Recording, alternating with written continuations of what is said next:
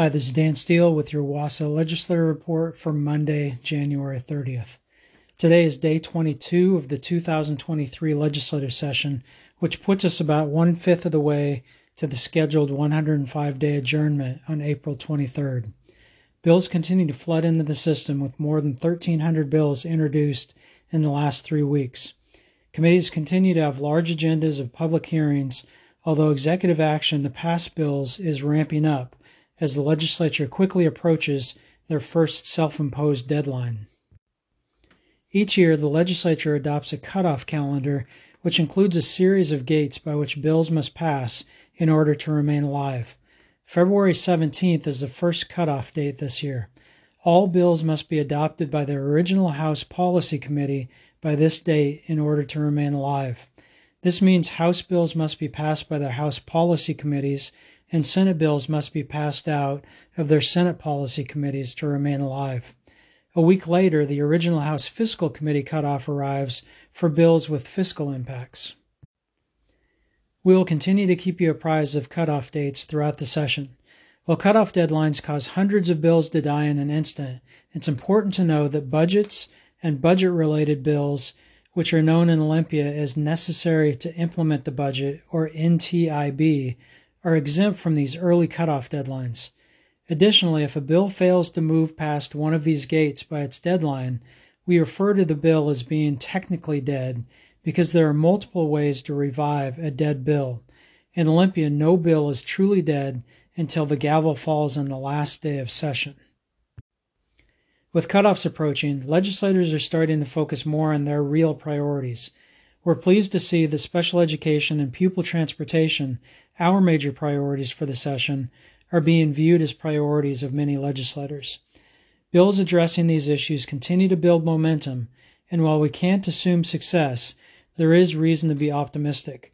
So long as administrators keep the heat on and continue engaging with legislators, we have a solid opportunity for significant investments in two un- underfunded basic education priorities.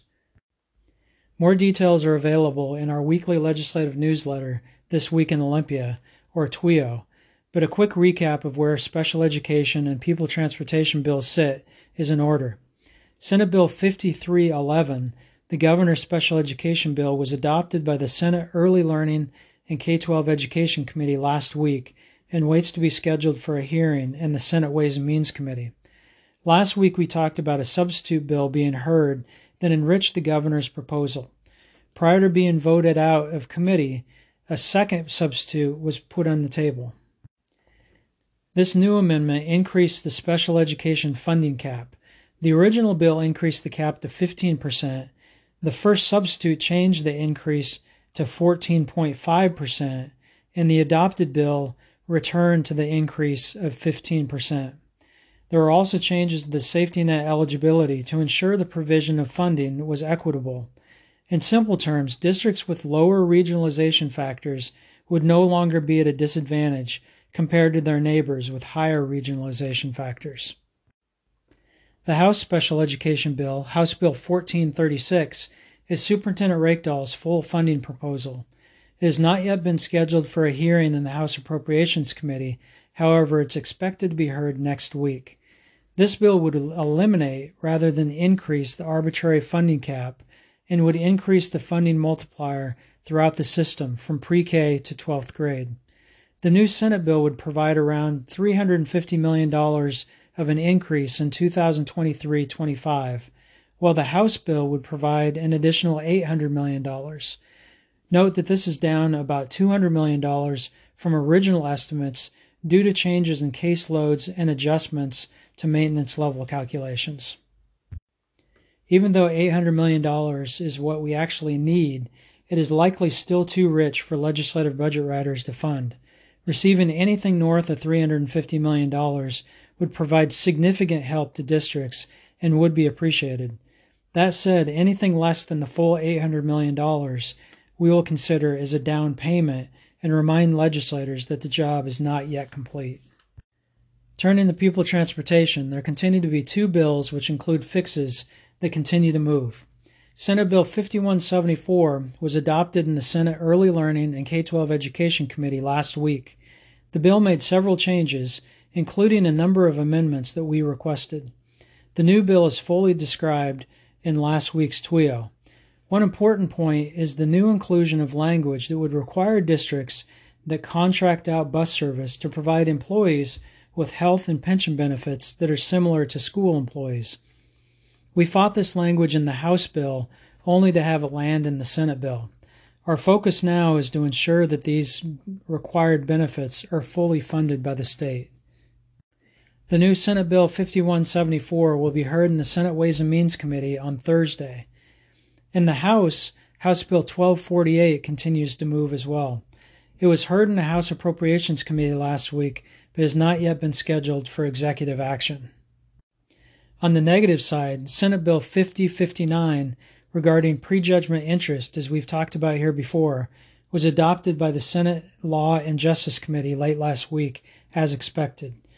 Thank you to the many school administrators that signed in to oppose the bill. Over 700 people signed in to support the bill, while another 700 people signed in to oppose. Sometimes numbers do matter in hearings. If 700 people signed in to support and administrators stayed away, the numbers in opposition would have been much less than 700, and that would have been a bad look. The bill is in the Senate Ways and Means Committee awaiting action.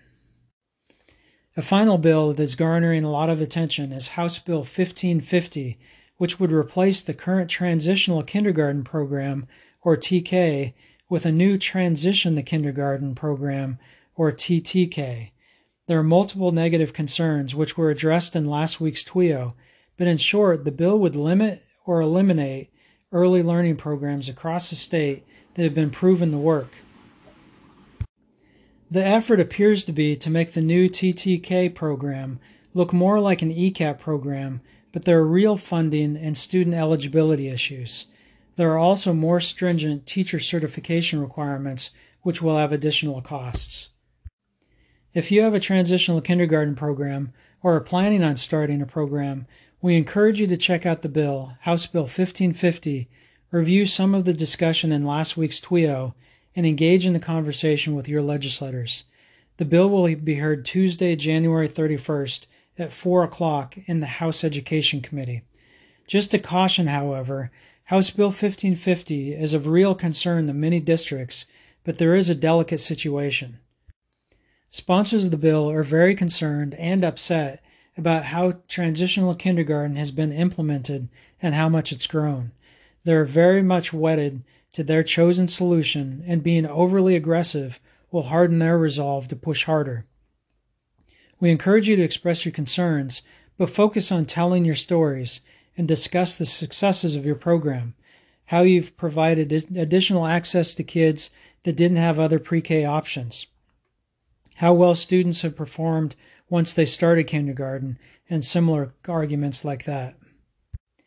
As noted before, the 2023 legislative session is moving rapidly, but it's never too late to engage in the legislative arena.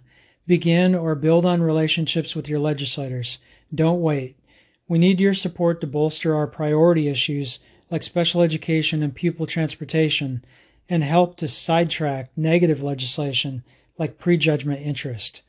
Thank you for listening.